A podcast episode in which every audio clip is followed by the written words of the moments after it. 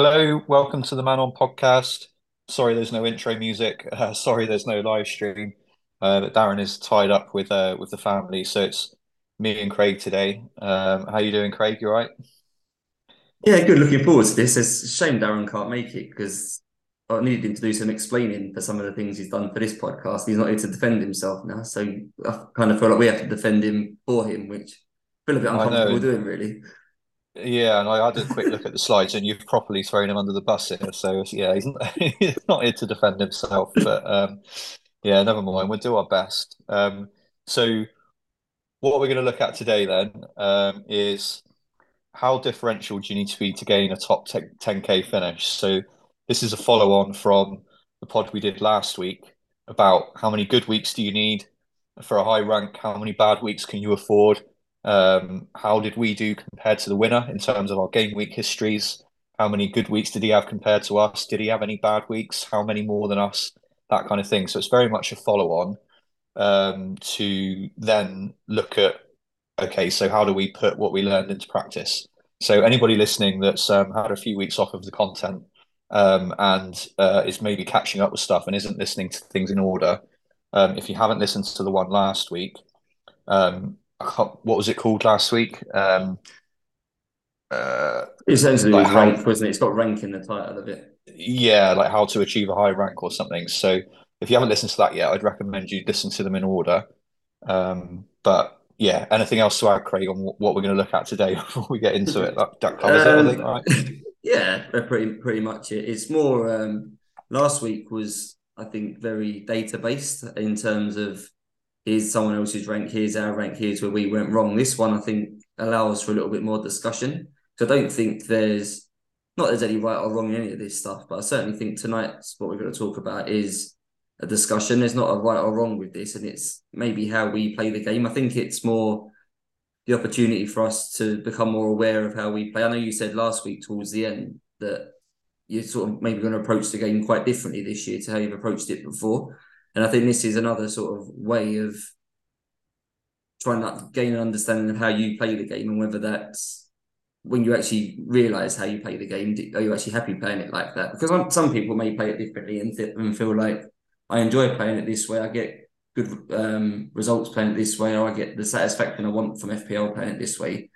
Other people might just not be aware that how they play it is so different, and maybe when they whoever it's spelled out for them, they may think, "Hang on, this isn't maybe the best way to play. I want to change." And I think this way, maybe with us two discussing it tonight, I think we'll probably get a better understanding of how we play, and maybe get some understanding of if we want to play like this, or whether it's just kind of how we do it instinctively rather than through want almost.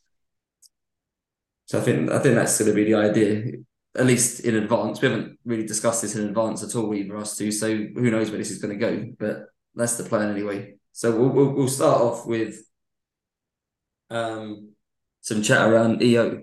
Anyone that talks to me privately will know it's one of my regular sort of things I discuss.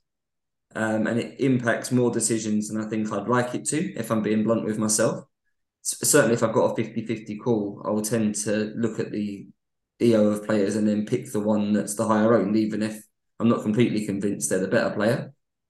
Um, for those that aren't aware, like EO, EO is is expected ownership. Uh, effective Um, ownership. effective, effective ownership. I should learn that. I don't even know what the, the abbreviation means. but it's effectively into a game week how highly owned someone is. So you'll see on the graph or on the table on on the screen, there's players over hundred percent. So how that works is captains and triple captains are taken into account. So obviously the most owned player could they could really be is hundred percent if every manager in the game owned them.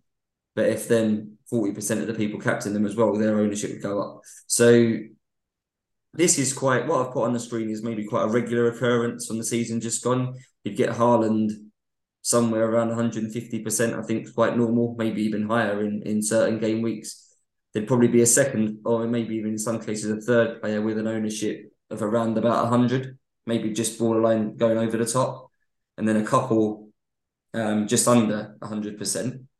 And where do you stand with this, first of all, Martyn? Do you like to, we'll, we'll start off with, do you like having these top five players covered in your team? Do you look at that sort of thing when making a transfer um, as as the coverage? Yeah, I started to now. If this again, this is the kind of thing like before we started doing the pod, I wouldn't have given it a second thought. I wouldn't have even known.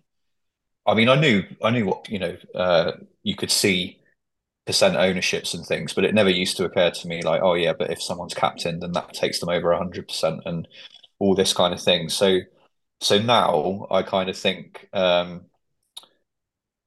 I don't like to be in a position where I'm down to 10 men or even nine men effectively, right? Because if someone's over 100% and you don't own them, then um, then you're in big trouble, right? You you you're effectively wanting them to fail, um, unless unless you've captained them. So, I mean, I know we're going to come on to captaincy anyway, but yeah, if a player is going to be over 100%, I, that makes me really uncomfortable then. And when it comes to captaincy, if somebody's going to be over 100% and then you go and captain somebody else, you you've got, effectively got a player in your team that you want to fail, right? So I'm not a big fan of that. So I will tend to just captain them. It's really awkward this part on the screen because I would normally captain Haaland. Obviously, it's game dependent, situation dependent, but it, typically in the season just gone Haaland 140%. Yeah, he's my captain. And as you say, then if you own Salah, what do you want him to do? Because you've only got one piece of his points. So effectively, if he gets a massive fall, you're probably down. But equally, you probably want him covered because at least you get one lot of his points. And the amount over 100% in this example, at least, isn't that high. So yeah. I, I feel like the top five here are all high enough. So Trippier, for those that are on audio, is at 87% in this example on the screen.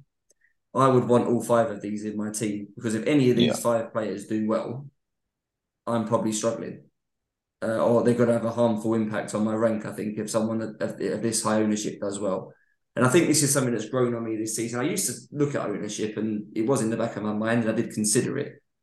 But now I think I'm probably more aware of the damage it does if a high owned player does well and I don't have them. And it's more on my conscience week to week that there's been plenty of weeks towards the end of the season, for example, Trippier, where I kind of looked at the fixtures and thought he hasn't been getting points lately. Maybe his role slightly changed. He's in the bonus as much. I don't really fancy Newcastle for a clean sheet today. But then I look at his ownership and think it is going to be about 70, 80% if he happens to get a clean sheet, an assist from a corner, and then max bonus as a result of those two things. That's an 11, 12 pointer there for him. Yeah. Is it worth the risk of benching him for, I don't know, my third defender was I playing, said, let's say John Stones in my case. John Stones is capable of attacking returns, is capable of bonus, but realistically, most weeks he's going to get six. Uh, I'm going to bench, I'm going to play Stones with a better fixture to bench Trippier, who's got the potential to haul in any game. And it's just not worth the risk. And I think, I don't know if many managers view it like this, but I think it's a hard decision when you look at someone with a high ownership and you look at their something about them. Whether I say whether it's the fixture, whether they're not now to play that game, whether you say whether you've got concerns over their minutes, um, and you look at their high ownership and you think, I'm tempted to bench them here, and then you think, well, hang on, but if their ownership is this high, is it worth the risk? And I think if you're going to finish in the top 10k, you probably want to be playing these players. You you may get away with it once benching them for someone else. You may get away with it twice. So maybe it's those sort of calls where you that will define you from finishing top ten k to winning. I know that Ali, the guy that won, I think there was a week I, I looked into it when Haaland was the most popular captain. I think he was at home to Fulham, and I think he only got one goal for six points. Ali captained Salah that week away to Tottenham, which you would argue is a harder game. Salah got two goals and 15 points, I think. So only got 30 points off Salah and everyone else got 12 off Haaland. So I would say that's he was quite lucky in that week. There wasn't an obvious reason to do that move. Haaland's got a home game. His minutes, I think, were quite safe. I say it's come off for Ali in that instance, and fair play to him for, for doing that. And there'll be weeks here where we might want to look at what's on the screen here and bench a Mitoma or bench a Trippier and think, yeah, it could it could pay off, but I think more often than not, if you want to finish in the top ten k, you, you carry on playing these players. I think. Yeah, I, I think the, the thing is, if um if we bring it, you know, bringing it back to last week a bit, we're looking at you know how many bad weeks can you afford? If you've only got two or even three of these guys, right, and the two you haven't got have a have a really good week, then then all of a sudden you're staring at a five million, maybe even six million plus game week rank right that you could easily have avoided. Um, and we saw last week that you can't afford too many of those. Um, so yeah. Yeah, so I think that's lesson number one that I think EO should be in the forefront of our minds. Not the the overall top of the, the list in terms of decisive factors for making a decision, but I think it's worth having one eye on it if you don't now and thinking, yeah, just have a look at what the risk is for benching someone that is quite highly owned. And so we'll, we'll talk about the captaincy part on, on, on a future slide, but there's, a, there's an argument around that as well. What risks to take? Is it worth it? I've also put another table on the right here of Newcastle players. And if you look at the combined EO here of all of these, you're looking at just over 100%. So again, I think most of this season we probably, I think many of us had Trippier. There will be some of us that owned two, but I had Botman for a big chunk of the season. Uh, certainly after the World Cup, I did. I, I think I had Pope before the World Cup as well. So I think pretty much all season I owned two Newcastle defenders. It, it changed which two. But you can see here the the EO of all of the group combined is over 100%. So again, in this situation, if you only own Trippier and Newcastle keep a clean sheet, you're actually down because there's probably a fair chance some people, well, a decent number of people have got two. So something else to bear in mind. This is somewhere where I'm not so clued up. I haven't been on top of this so much with Brighton midfielders. I haven't been on top of this with Brighton. Def- I didn't own a Brighton defender for the end of the season. And I looked at Estupiñán's ownership and it was fairly high, but I didn't look at it and think that's that damaging. But then I didn't really compare it to what how many of those people had Dunk or how many of those had Steele or how many of those had someone else. And maybe the, the combined EO of a Brighton defender was over 100. I, I, don't know the answer to that if it was for definite. But something else to bear in mind here that certainly for defences, I know some people are more in favour of double or triple ups in defence than other people are. Some people like to split their five defenders amongst five different teams, and we can talk about that now if, if we want. But I don't know if you look at this sort of thing when picking defenders, the combined ownership of teams. No, it's not.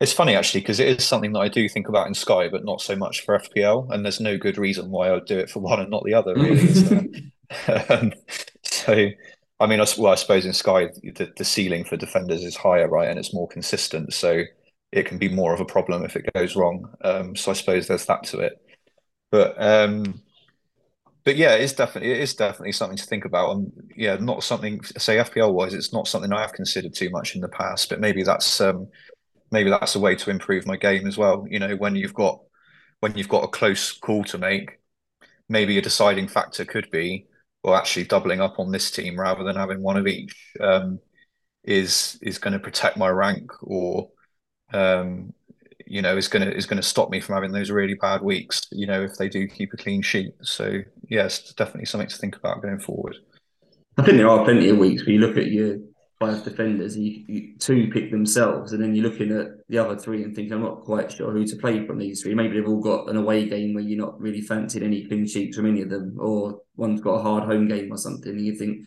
oh, I'll play this one because he's got more attacking capabilities, or this one because he's on on corners or something. But this might be another approach to look at it. I know there are some managers that when they've got a tight call think using the example of Newcastle, I'll just play Botman because I do think they've got half a chance of a clean sheet Newcastle, and Trippier by himself probably puts me on a red arrow. I say in this instance, it's not so bad. I think the, the total here is like 107, so mm. you won't lose that much really um, if you only had one. Um, and obviously, yeah. Trippier's got other routes to points as well, apart from the clean sheet. But it's, it's just something to bear in mind that it might not be something people look at now, but could be another yeah, way definitely. to make some choices. Because I'm I guilty, think, I, I don't necessarily look at this either. Yeah, I th- I think I had weeks this season where I played like Guéhi over Botman, and if I'd thought about this, I'd have picked Botman, and that would have been better. Uh, for example, for, for you know, for example, uh, yeah. And I think going into next year, there's probably a decent chance we'll end up with three cheap defenders, right? We may end up with four cheap defenders. I think most teams will will do pods before the season starts on optimal sort of use of squad in terms of money and things like that. Do we want for higher price defenders and decisions like this. But I think most of the time we'll end up with at least one 4.5 defender and probably one 4 million defender. Um, and maybe cases where you want two 4.5 defenders to put more money into the attack. So if you've got two, you may be doubling up on a team where I don't know if this is so straightforward for the for the start of the season. We don't quite know how good defensively certain teams are, but certainly when it sort of gets to middle of the season and latter parts of the season, it's probably something more to consider. Um, I think that's it for EO. I don't know if you've got anything else to touch on. No, let's move on. Let's move let's on. move on. So we'll move on to captaincy. So I've changed the EO numbers here. So Haaland's up to 180%, um, which again I think is, was common in some game weeks last year. Salah's now dropped to 94, Rashford to 89, Mitoma 78, Trippier 77. So slightly different week. Um, and I've posed some sort of information heading into some fake information about the game week to try and decipher who would you decide to captain here. So these are the set of circumstances heading into the game week. So Haaland has blanked in his last two games, and his game in this particular week would be Brentford at home, who I think are quite notorious for being quite a hard team to beat. They're quite a hard team to play against. They're capable of getting results against anyone. So not typically a team I would choose to captain someone against. Uh, I would say is Brentford in normal circumstances. Then you've got Salah, who comes into this game banging form, where Haaland's blanked in his last two. Salah's got seven in his last three. He's got Wolves away. Um, we can debate now what we think is a better fixture on paper. Brentford at home, Wolves away. I think we'd probably conclusion would be there's not much in that. Then there's Rashford. He's got a better fixture than both of them on paper. He's at home to Nottingham Forest, and also Nottingham Forest have got an injury uh, issue in goal, and they're playing an unknown teenager in goal. So there's three players there. We've got Haaland at 180% EO, Salah at 94, and Rashford at 89. All three of those players will say are on penalties. There's no concern about all three of them missing. They've had decent rest um, before the game week and decent rest coming after this game week. So we expect all three to start. Who would you captain in these circumstances, um, knowing all that information? Yeah, well, historically, I would captain Rashford, and this is why I don't ever finish in the top 10k though. so, um, so yeah, so it depends, doesn't it? I mean, it, again, like the, couple of years doing the pod and all the thing, and just my my thinking on this is is is coming round to well, just captain Haaland because Rashford is under hundred percent there, right? So if Rashford returns, it's still good news. Um, so it's not like you it's not like you you know you don't want Rashford to score anymore. Whereas if you if you do captain Rashford, then not only do you need Rashford to do well, but you also need Haaland to do poorly. So you now need two outcomes to go in your favour, right? yeah. instead of just one. Um, so so so so the way I think now, I would captain Haaland because if they both do well, then that's all well and good. Happy days.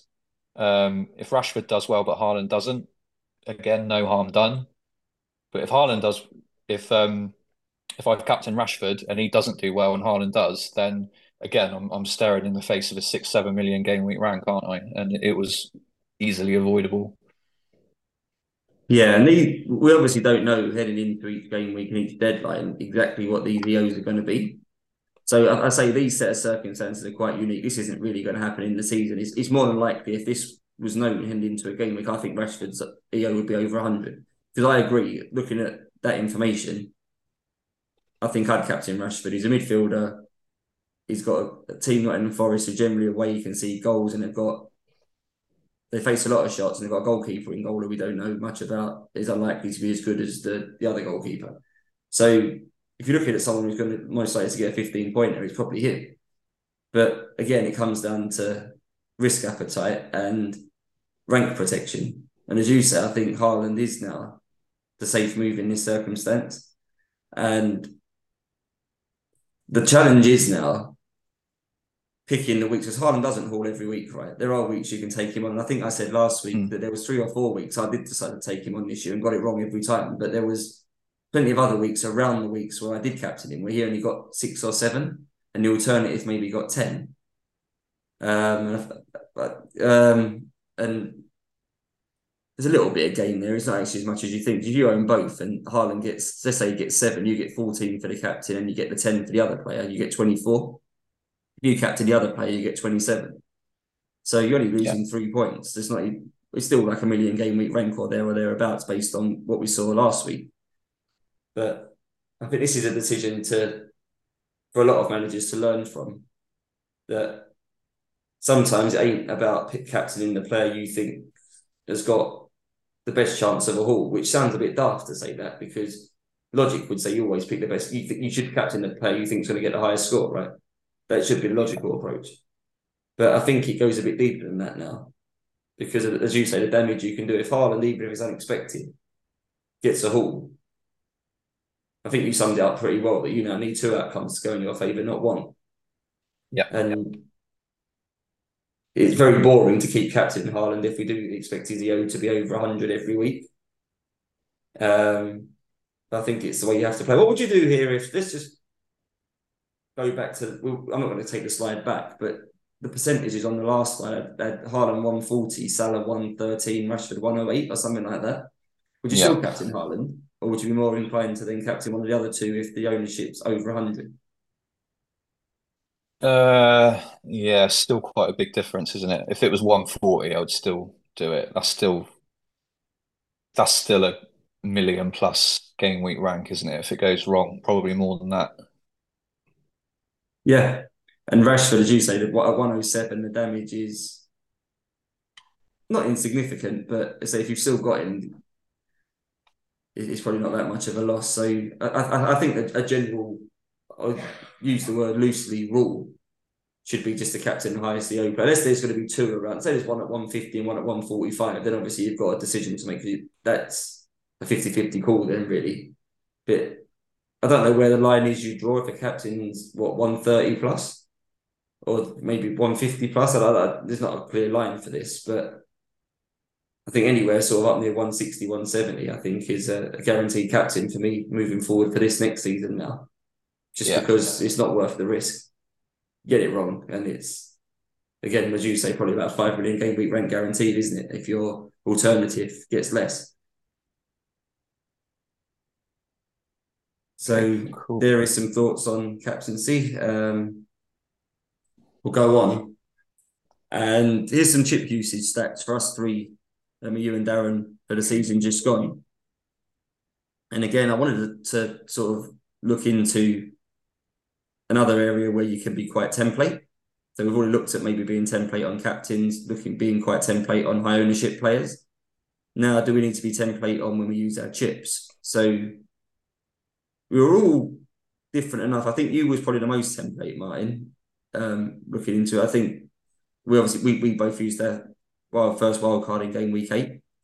Historically, that's quite late for me. Um, I tend to use my first one around game week five or six. Darren used season six because I, I, sort of pick for the first five or six weeks, and obviously the deadline day passes. We kind of by game week six, everyone's back.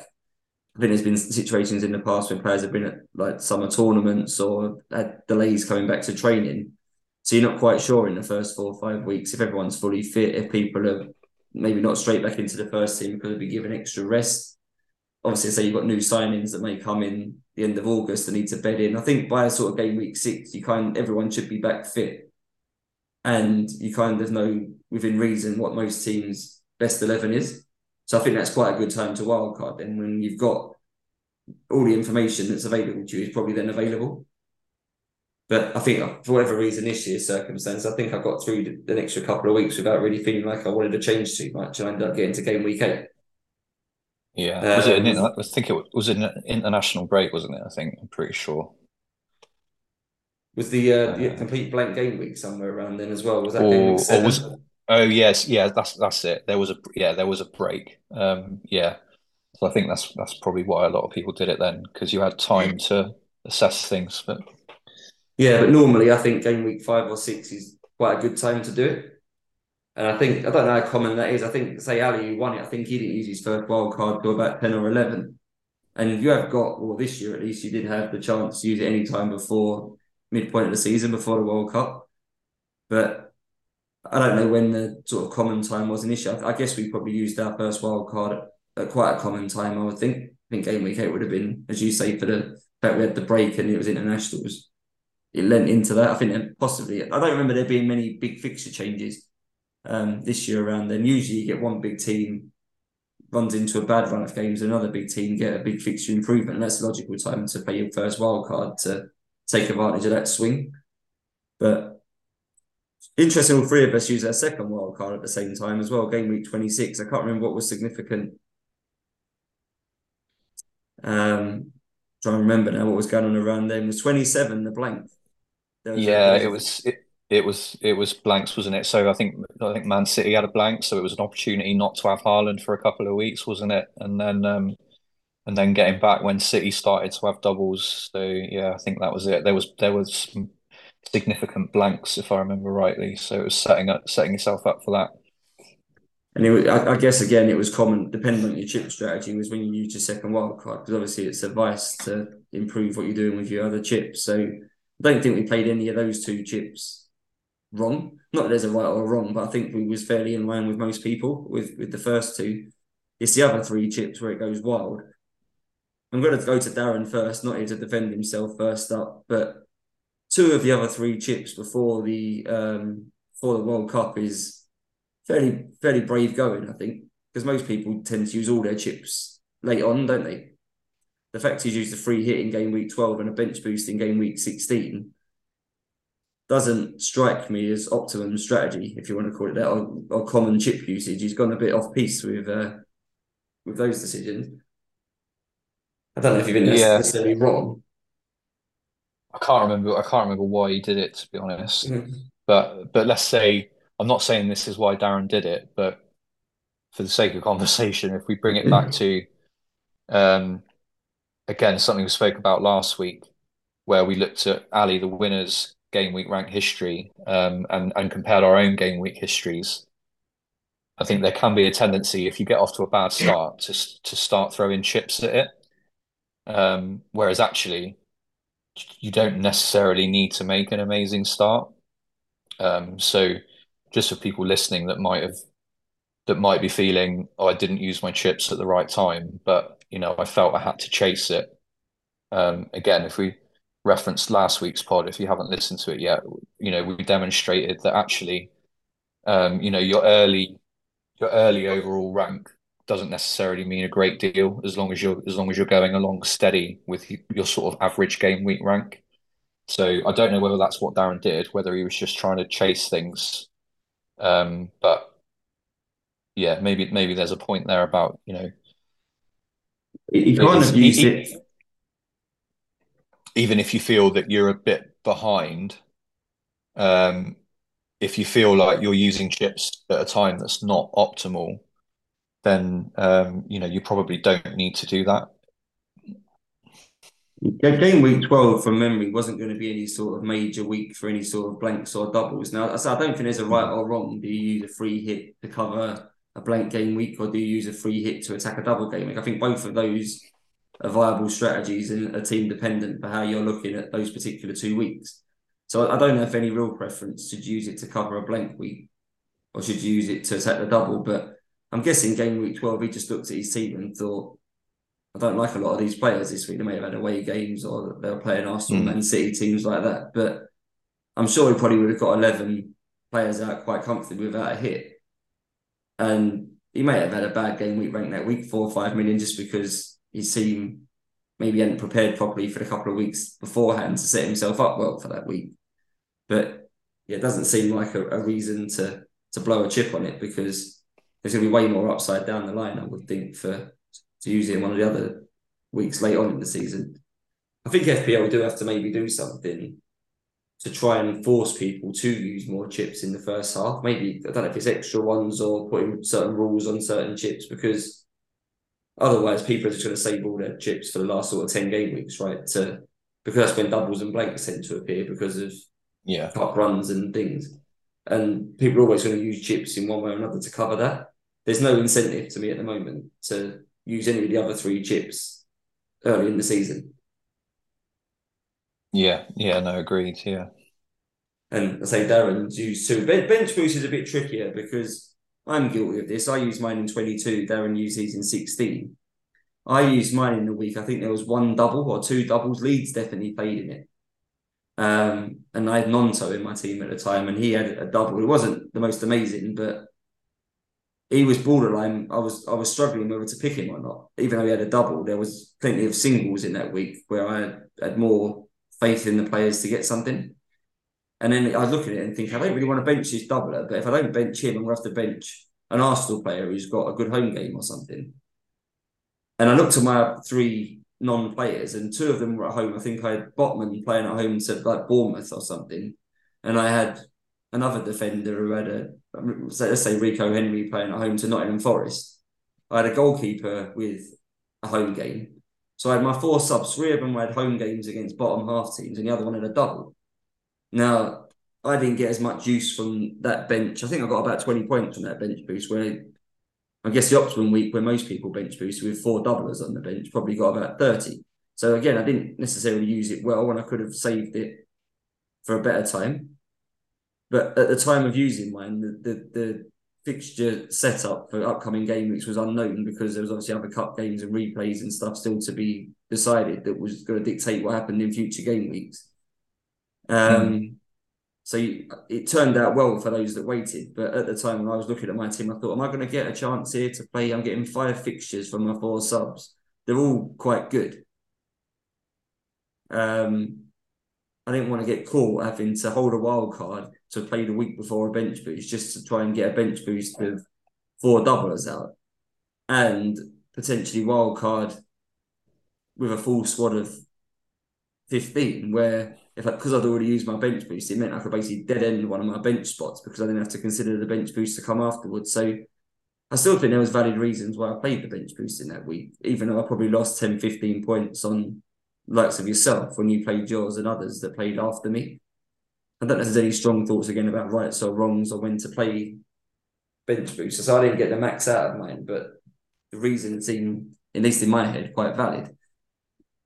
Yeah, no, I yeah, I remember talking about your bench piece at the time, and I think for you it was the right thing to do because if you hadn't played it when you did, it would have influenced, you know, the weeks either side of your bench boost for your strategy and what you wanted to do, wouldn't it? So you do have to remember with the chips that you know it's all very well getting 25 points on your bench boost, but if you've lost 30 points because your team wasn't optimal, you know, the weeks leading up to it and the weeks afterwards, then then what have you actually gained, right? So I think I do think I, I do think ideally you just you just play it when you've got when you've got a full team of doublers, especially in a season like this.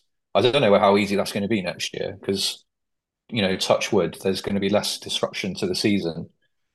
Um, so hopefully it's only going to be, you know, a handful of teams that that need double game weeks, right? Because maybe somebody's gone deep. Um, Man City are going to have the Club World Cup, aren't they? And if you've got a team that's a team that's gone deep in Europe and deep in the League Cup and things, but I think I don't think there's I don't think there's necessarily a right answer because um, yeah, what I just said really, you know, like for you, you you wanted the optimum team the weeks either side of it, and that's absolutely that's absolutely cool. Like you understood the reasons you were doing it. So just unfortunate, I don't have that. In, it probably hindered my rank rather than helped it because I went sort of my own direction and, and didn't follow the crowd in, in this particular instance. My triple captain, I didn't triple captain Haaland the same week. I'm guessing that was who yours was on. Was it in game week 20? Was it a Haaland double? Or was it Rashford? Um, game week, game week twenty, what twenty nine? I played my bench boost. Oh no, triple captain. Sorry, I'll move on to now. Oh, sorry, triple captain. What did I do? Uh, let's have a look. There was that very uh, popular uh, Haaland weekend. That been a EO of about two hundred and forty, I think, in, in one of the weeks because it was so widely week, triple captain. Game week twenty, yeah, I did. It was Haaland, yeah, yeah. Not, um, I, I actually did all right that week. Um, because I had Mahrez. Qualified triple captain Mahrez, that would have been massive. Um, but yeah, that was a that was a risk too far. Yeah. Taylor might have been both of us. We both triple captain the right team, but the wrong player. I did Isak, not Wilson, and you did Haaland and not Mahrez. Mm. we had the right team. But yeah, decision to make for me again. I think the three seasons in a row now, my certainly triple captain and bench boost haven't been the, the common weeks. And I think both times I probably ended up worse off because of it. So it might be a learning for me next year that maybe I do just, as dull as it is, triple captain again, the same player everyone else does in the same week everyone else does it. Mm. Um, because yeah, I don't think it helped me this year. So it's probably one area where I've not played optimally this year compared to where the EO and the captains. I think I've been fairly good on the whole. Uh, chip usage, not saying I was bad, but it was it wasn't what everyone else did, and I probably suffered for it. I think what say the one takeaway is don't use your chips in the first half. I don't really see a valid reason that that's probably the one big learning. That's probably a well, you can say you can't say anything's essential or a must, but I, I, I, think it's to be really hard to make a valid case where you want to be using any chips before game week 20, really, apart from the enforced wildcard. Yeah. yeah, agreed. The other the other point I'll quickly make on this is um, I think another reason that people don't necessarily use a chip in the same week that it's popular for everyone else is they think, oh, if I do it this week when nobody else is doing it and I get a really good game week rank, then I'm going to fly fly up the standings um, which yeah, you might do, but that doesn't mean to say that you can't have a really good game week rank in the week that everybody else does it. So when I bench boosted, I bench boosted in game week 29, which I think was really popular. And my game week rank was 6,120. It was my best week of the season. So it didn't hurt me that I was doing it at the same time as everybody else whatsoever, right? I had a reasonably template team, I think. I had a couple of differentials in there. So Chilwell with nine, I think, was a decent differential. Well, I had, um, had Kepa and Chilwell. So Kepa eight, Chilwell nine. I think that was a big part of that, you know, massive game week rank. But everybody else, there's nothing, there's nothing outstanding there. My bench was Raya, Toney, Botman, and Mings. Um, and yeah, a really popular week to do it, and I still had a game week rank um, six thousand one hundred and twenty. So you don't necessarily need to just do it in a rogue week just for the you know for the sake of um just for the sake of that game week rank. I think I've got to get, especially triple captain. I think I've got to get out of my head that it's something that, as you say, catapult me miles up the leaderboard. You, you convince yourself if I can stay around 50k and I've still got a triple captain in hand, but everyone's used it, that's enough to fire me into the top 10k by itself. If I find a player that gets 20 points, because I don't know how many points are between 50k and 10k. You kind of convince yourself 20 points, that extra 20 might be enough, especially if you then use it on someone who's owes about 80%, not the 180% captain. But then if you use it and that player doesn't do a lot, like in my case, issue with Isak, I think he got seven, triple captain up to 21. It barely had an impact. I think I actually got a red arrow the week I triple captain him just because it didn't really work out when others have gone elsewhere. So yeah, good point for you though, Martyn. Though that six thousand, I think you get a bit lost on on Twitter, can't you? And everyone triple captain on there, but that's still such a small portion of the game. Mm. That if you use a bench boost or a triple captain in line with what Twitter are doing, you're probably still quite differential. Yep. So lesson for me there. We'll move on to some of our own individual calls for this season. So we'll start with you. Um, just highlighted. I know you had some notes really about things you had you've done wrong or maybe things you're going to try and learn and improve on. So just start game week nine up in your case. You got game week rank of about 8.5 million. Um, what was it with this week that was especially significant that you think is a is a learning not to do again? I think just too many too many risky players, too many players that are injury prone, rotation risks, too many players that blow hot and cold over the season. Um, I think I just I, this team was asking for this to happen, right? Just everything came home to roost all in the same week, and I think that is a lesson for me next season. That um, you know, it's it's fine to have you know seven, eight, even nine players that you think everybody else has got. And by the way, it isn't everybody else that's got them. You, you, can you can convince yourself into thinking that, but it's probably not true.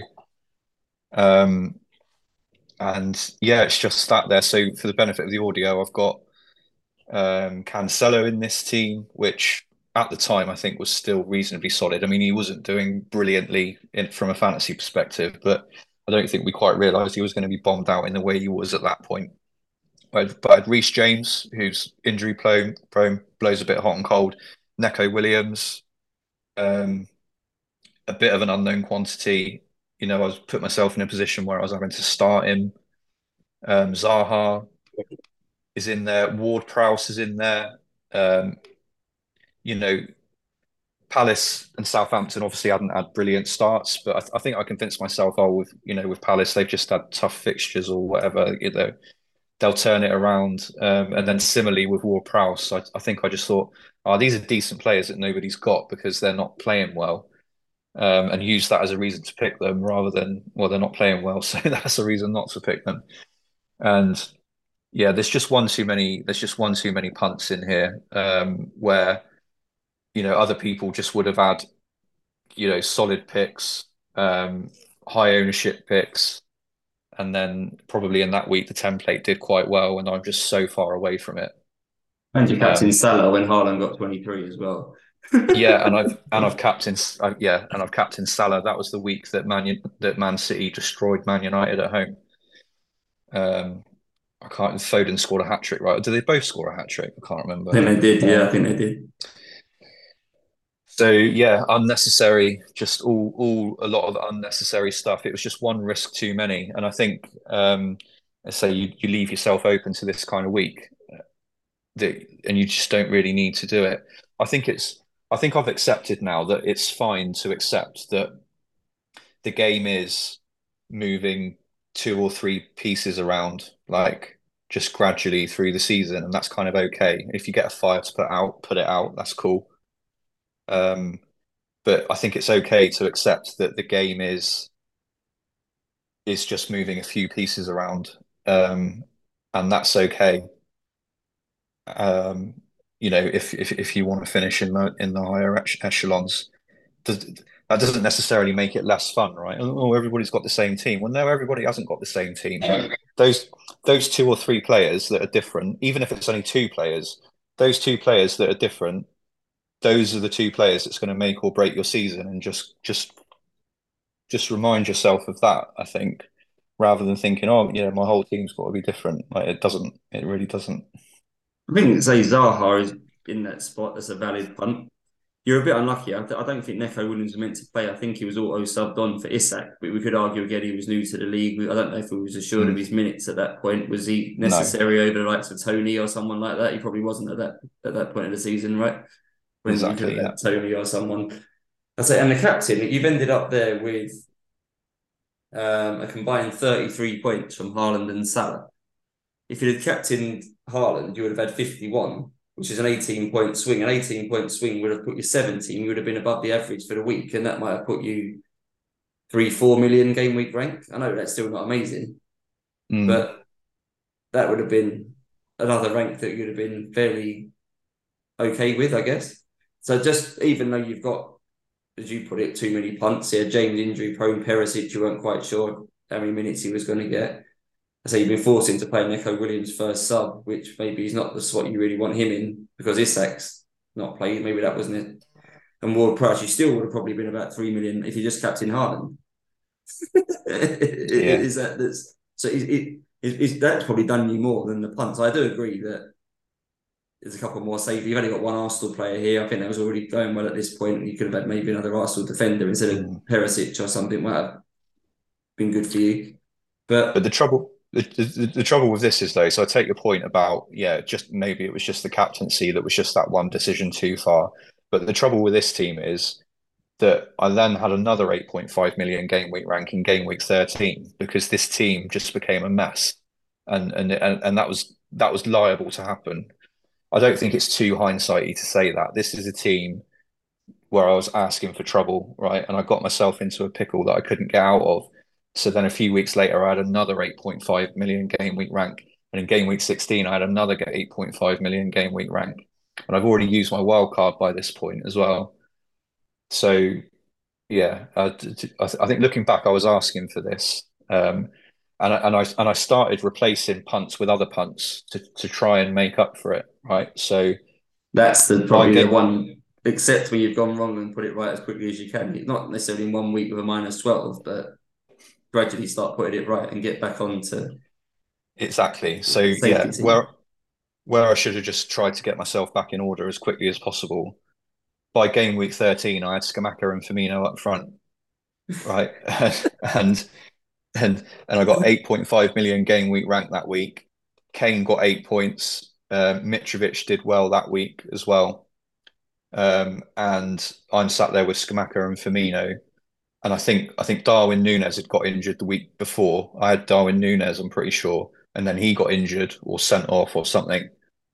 And then I just replaced him with Firmino. So I've replaced one unreliable Liverpool striker with another unreliable Liverpool striker from a fantasy perspective, and I've put Scamacca next to them rather than just going and getting um, Mitrovic or or um, or Toney or whatever it was that I needed. And I've still got them by game week 16. I had another 8.5 game week rank, and I've still got Scamacca and Firmino because you wait for them much, for about four weeks. Yeah, because I've got too much other shit to sort out, right? And, and Kane and Toney both got double figures that week. And really, by game week 11, I should have just sorted myself out, but I didn't. I, I started putting out fires with other, you know, trying trying to throw something else stupid at it. Um, and it's just unnecessary. It, it, again, after that pod we did last week, where we looked at Ali the winner's game week rank history, I understand now it would have been fine just to take, even if I needed a minus eight or a minus 12, just to fix this shit that's on the screen. I'd have been so hmm. much better off. Um, and you know, I, I kind of did okay in this in this season by the end, right? I played, I started to play more template, more sensible after the World Cup because I thought I've got to try and salvage my season from somewhere. And by the last few weeks, it wasn't in, you know, I was knocking on the door of the top 100K, right? If I'd sorted my team out here rather than just throwing shit after more shit, then I probably would have done it, you know, reasonably comfortably. But I just kept causing myself more trouble because I thought I was chasing my tail and um, I didn't need to do it, basically. Yeah, as you so you're putting players in where obviously if they haul, good for you, but you're needing them to haul because they only get two points. The the the template, I don't know it was around this time. Was it Almiron time here? Or is it a bit too early for Almiron? Yeah, probably know, was. yeah, if he was in it, or Foden, was. I think was going well at this point. Players like that that you didn't have. You've got Zaha instead of Foden and Ward Prowse instead of Almiron. You should have just jumped to them two because they were the form players, and I don't know what the ownership was for those two, but significantly more than Zaha and Ward Prowse, I would imagine yeah, it would have been uh, yeah. a lot safer. But hindsight's a wonderful thing. But it's good that you've uh, accepted where you've gone wrong and. Yeah, definitely. I think there is there is sometimes a danger in these conversations of being a hindsight merchant, but I do think there's a genuine lesson here as as well. But... We'll move on to uh, to Darren. His is a little bit different because this was his wild card team. Now, obviously, I think people get sort of overemphasize the other chips, but I still think the wild card is the most powerful one out of all of them because it allows you to do so much and set you up for a big chunk of games, not get 10, 15 points more in a particular game week in the case of a triple captain or a bench boost. Maybe free hit can be quite powerful for one week. You could get 30, 40 points on your base team if, if it all goes well. But wild card is a, is a big chip to set you up for a block of games. And sort of following on from what you just said, Martyn, about picking too many uh, high risk players this wild card from Darren in game week seven is probably more loaded with those sorts of players than the team we just looked at from yours. He's gone full out with a massive collection of randomers, shall we say here. Doesn't surprise yeah. me with Darren, to be honest. But hopefully he'll learn the same way this year to be a bit more strategic because certainly in midfield, Aaronson, Sterling, and St. Maximin, all three of them in the same team feels you can probably get away with one I think yeah. I think one midfield punt spots jumble around sort of historically about 6.5 million, 7 million, I think is is okay. Was I don't know if Diaz was still template at this point or people have started to drift off him as well. But one, he's not got a lot of money in midfield, with Sterling being the only one of any sort of real value. So he, he couldn't get up to a Salah or a De Bruyne if he wanted to. And it's full of punch. Like Sterling hadn't been at Chelsea long at this point, I don't think. So he was relying on that taking off right from the get go. Um, well, Leeds particularly good to warrant Aaronson. I don't know. I guess it was quite cheap. Um, possibly a valuable punt in that five million spot. I can't put people off maybe taking a punt around there and not going for Andreas or whoever else it was at that point. But yeah, does feel yeah maybe again it's too it, again it's too much, isn't it? And you you get yourself into the headspace of this is what I need to do to climb the ranks, and it isn't. Again, we saw last week, right? The difference between a one million game week rank and a five million game week rank, it's not actually that many points. If you've just got one of these and they do well, right, you're going to be you're going to smash it. Look, you know, if you know, if the if the rest of the, if the rest of the template in inverted commas does well, you only need one player outside of that to do well um, each week, or even every other week, or every two or three weeks, whatever, to climb the ranks. Um, and I think you do you do start to convince yourself that you need this kind of team if you're gonna if you're gonna fly up the table, and you you just don't. Yeah, no, no Trippier around this point of the season. He's probably one of the big ones, isn't it? He's probably decided I, I want to take him on. He's doing well, but I'm going to go against him. I can't necessarily knock many of these five defenders. To be fair, Trent, James, and Cancelo in a normal season to find back three, right, with Saliba as a fourth option and Neco Williams as the third sub.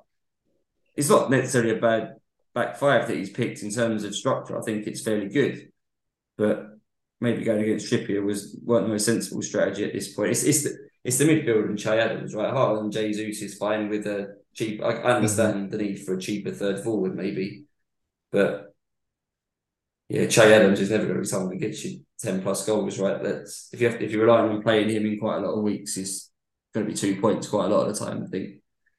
I don't know an equivalent of him would be for this upcoming season. He'd be probably getting Buddy Edouard or someone like that up front, wouldn't it?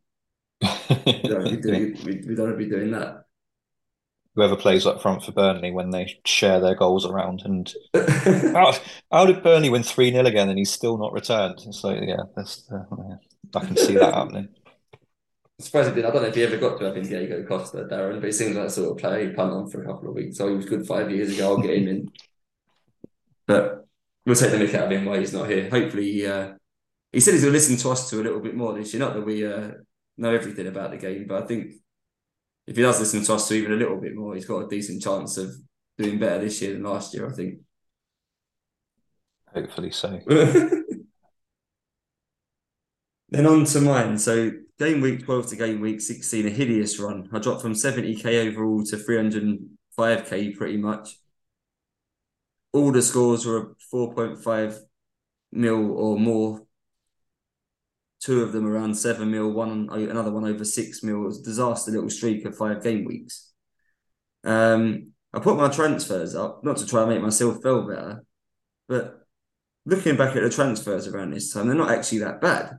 The player on the right is the person I've removed. The player on the left is the person I've brought in. So James Doherty, I think, is a bad one. That can be chalked off as a bad one. M- Maddison to Trossard, I think it freed up money. Trossard was going well at the time for Brighton. I think they had good games. I only had him for one week actually. To be fair, and he went for Foden, who I got in at the end of his good run of form when he was was just randomly dropped. So I missed the three or four weeks of good Foden and got him in when he got dropped. So I guess that was a bit unlucky. De Bruyne to Salah seems reasonable. Bowen to Saka's an upgrade. Toney to Wilson. I think Wilson just scored a hat trick against Villa the week before this, or two goals and two assists or something the week before this. So it's a bit hindsight in doing it a week after he got his haul, but I think Toney had Man City coming up. He, he, obviously that's one of the weeks he got the double figure return. I think at the Etihad, but Toney to Wilson made a bit of sense. Then Mitrovic was also in some trouble, and I got him out for Jesus. So I don't think most of those transfers individually, you look, you feel like you've got probably an upgrade there, or at least a like for like. But um, it goes to show you still need a bit of luck, I guess. I'm not putting it all down to bad yeah. luck. I had Marc Guehi uh, had to play every game week of this run. I think I said, I think you played five weeks and you got 10 points. You got one clean sheet. You got six points one week, and the other four weeks you got four points, a two, two ones, and a zero or something. Again, yeah. messing around with players you shouldn't be messing around with, even if the fixtures on paper. I think at the time they were quite good for Palace. Probably why you ended up with Zaha in your team. Mm seems like it was a logical thing to do, but do we need to be messing around with, albeit good players, but from bottom half teams? Is that just something that can be avoided? Um, yeah. Especially this year, just gone. Like Arsenal players were so cheap, Newcastle players were so cheap. We could easily get eleven players out, probably from the top, the best five or six teams.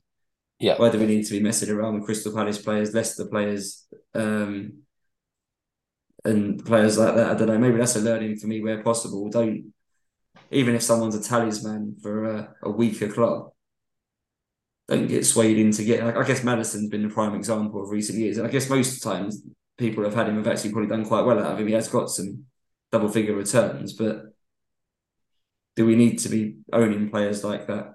And certainly owning players like that that we're relying on every week, which was the problem. I think I got Guehi in to be my first sub, but again, through circumstances, through being not sure what defender to play in any given week, I thought, oh, he's got a home game against, um, I don't know, Southampton this week. I'll pick him. And he still didn't get a clean sheet.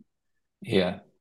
Well, that's the that's the other thing about having a solid base, isn't it? If you've got a solid base, then you can bring someone in like Maddison or Zaha, and you think, right, they're in for four weeks, and then at the end of that four weeks, unless you've been, you know, unlucky that somebody's got injured or, or whatever, you can legitimately move them out.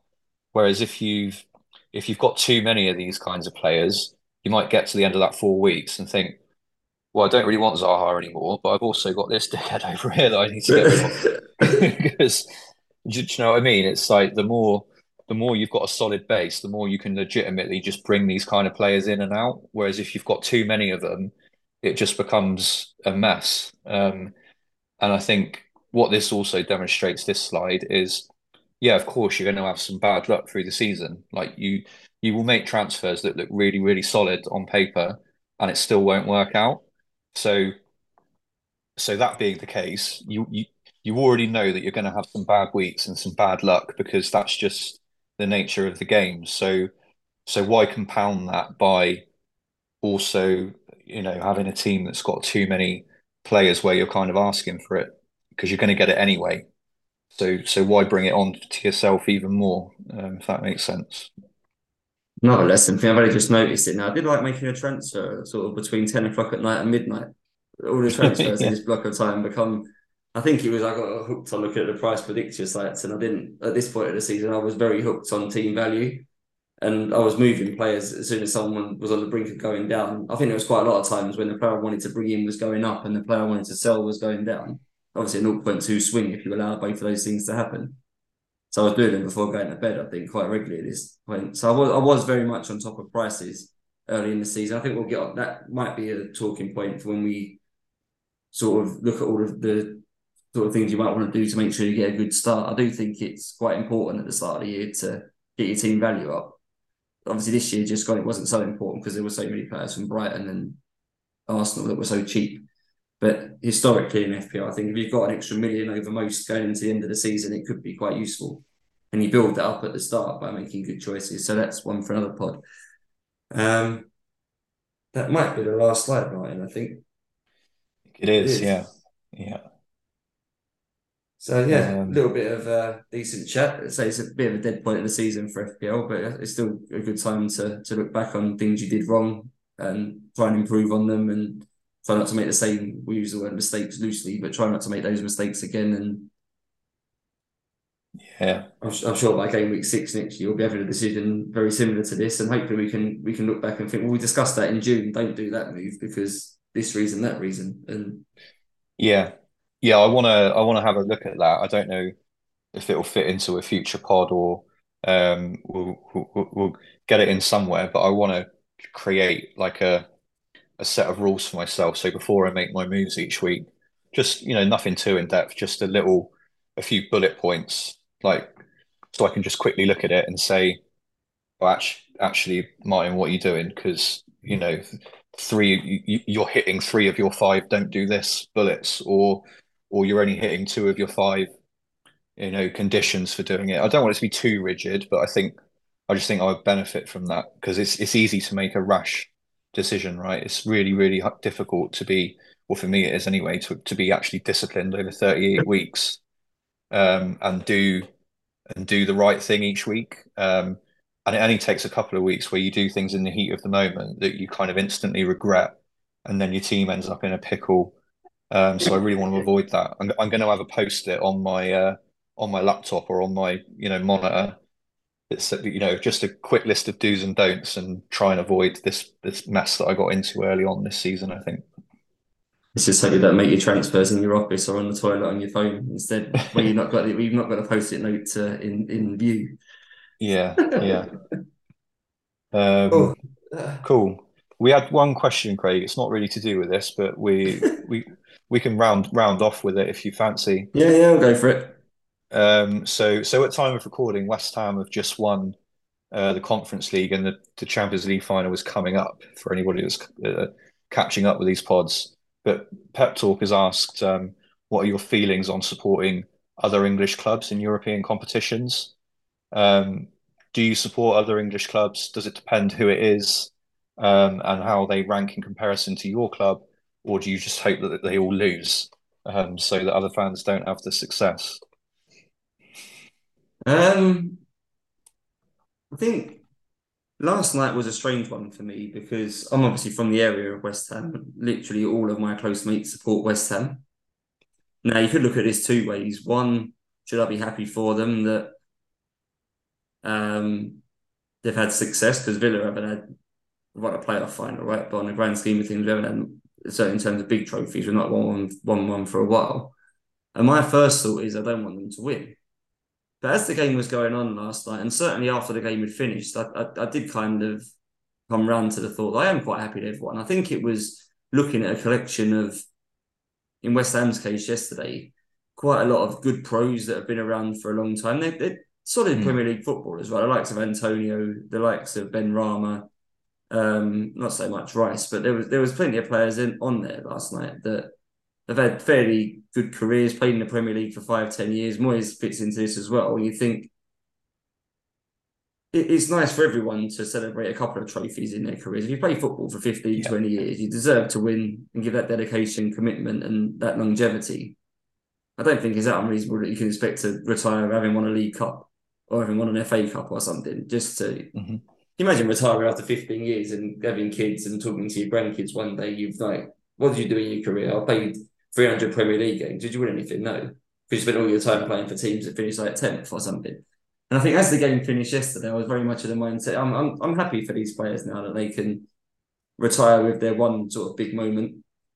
And I guess for fans as well, maybe the generation up from us, but there's probably a bit people who are in their 50s and stuff now that supported West Ham for 35, 40 years. They don't get those sort of moments, right? And we, we was yeah. obviously at game week 39. I played in game week 39. We was talking in the pub after with James from Planet FPL when he was talking about the Tottenham Ajax game. And I think he knew then that in his lifetime watching Tottenham, he's probably not, never going to get that opportunity again to be involved and support a team in that way and have his team give him that sort of moment. And I think all football fans probably deserve a moment as well. If we're going to support a team for 40, 50 years, then should we get one of those? So maybe it was because it was West Ham and if it's the likes of Brentford, Crystal Palace, if, if one of those sorts of teams do well, yeah, I think I probably would support them. a bit not so inclined to support teams like Man United because most of their fan base have had plenty of moments already. Um, so I think it does kind of depend who it is to a point. Um, and I haven't certainly got allegiances to overseas teams. It's not like oh, I really like Barcelona. I've always liked Barcelona since since I was a kid. So if Barcelona play in the final, I want them to win. I think a lot of people probably have thoughts about Man City. The longer it'd be quite funny the amount of money they've spent and invested and how hard they've tried. If their wait for the Champions League carries on, I think I'll be supporting yeah. Man City on the weekend. I think it's quite nice for an English team to win that. But uh, there is a part of me that thinks it would be what they've been trying for now 10, 15 years to win it. It'd be quite funny if it took another 10, 15 years. There is that part of me that kind of wants that wait to carry on. I completely agree with that. I was going to say exactly the same thing. Obviously, like as a Reading fan, I don't really, I, I, don't have a dog in the fight in, in terms of, you know, Reading aren't rivals with anybody that's going to win a European trophy, right? Uh, certainly not at the moment. Um, although Reading and West Ham did West Ham got promoted back to the Premier League the same year that we won the championship, and uh, yeah, they're now winning a European trophy, and we've just been relegated to League One. But uh, so yeah, like for me, like the rivalry thing doesn't come into it at all. So I do tend to instinctively think I want the English club to win. Also, don't really care if they don't. But you know, while that while while it's happening, you think, oh yeah, you know, it'd be nice if the English team won. But I do agree with you that it would be quite funny if Man City lost at the weekend. it's, so, it's, it's yeah, a little story within a story with them now, isn't it? And so the longer it goes on and the the more money they throw at it and the bigger like they brought Haaland in to win that, it'd be quite funny if they still have to carry on waiting. Hmm. Um, but yeah, in general, I think I do. I think I, have got a, a, particular dislike, even I'm not from Manchester. I've I've got particular dislike for Man United. Um, I think purely because when I was at school, too many of my school friends or two people in my school supported them. And considering my where I grew up was 300 odd miles away from Manchester, there really shouldn't be half my school supporting Man United. So I can't really talk because I didn't support the local team either. But at least I supported a team. I think I was the only person in my whole school that supported Villa in the East End of mm. London. But five minutes from Upton Park, I, there, there really should have been a comfortable 80 90% of West Ham fans, and yet we had about 50% Man United. And then club that with the fact they they kept winning that, that this was like mid 90s where they won a lot of stuff and you get that rubbed in your face in the playground every day. I just grew up hating Man United because of that. Mm. Um, so I haven't got the same dislike of Birmingham that most Villa fans have probably got because I'm not from that area. So I, feel like you do need a team that you dislike. Yeah. Um, yeah. And it's them for me. So I never particularly want Man United to win stuff, but I think everyone else, I'm kind of all right with winning. Yeah, yeah, same. Yeah. so I think generally, Pep, we're we're happy for the English clubs to to win. I think it's come about because I think he, I think said on the chat yesterday that he wanted all the English teams to lose. Right? I think, and other people in that chat sort of took him to task on it. So I think he's trying to work out if he's in the minority or not because we kept quiet in yeah. that chat. Yeah, yeah, yeah. That's true. Just very, just very quickly. What I don't understand is English English fans that want Scotland and Wales and Ireland to do well in stuff that I do not understand. But that, I think that's a bit different. yeah, I, I wouldn't cheer any of those three countries on a major tournament, even if England already knocked out. I've got no allegiance more to Wales than what I've got to Brazil. Um, exactly, exactly. Yeah.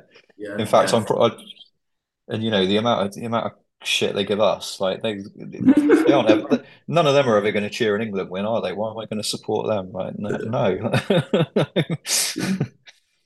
anyway, that's that's off topic, and we've been going for over an hour, so we'll wrap it up. yeah, I'll, I'll do a like, follow, subscribe this week. Uh, that's what I have to say, isn't it? Is it?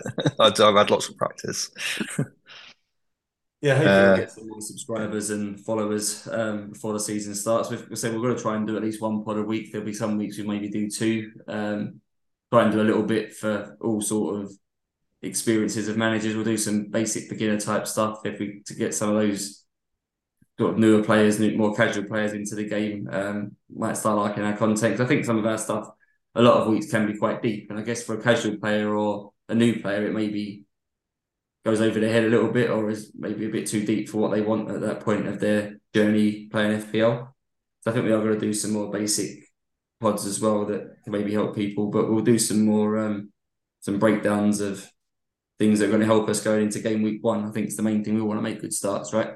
So yeah, absolutely. Towards that, we'll do that. Okay, thanks, mate. Thanks, everybody. See you later.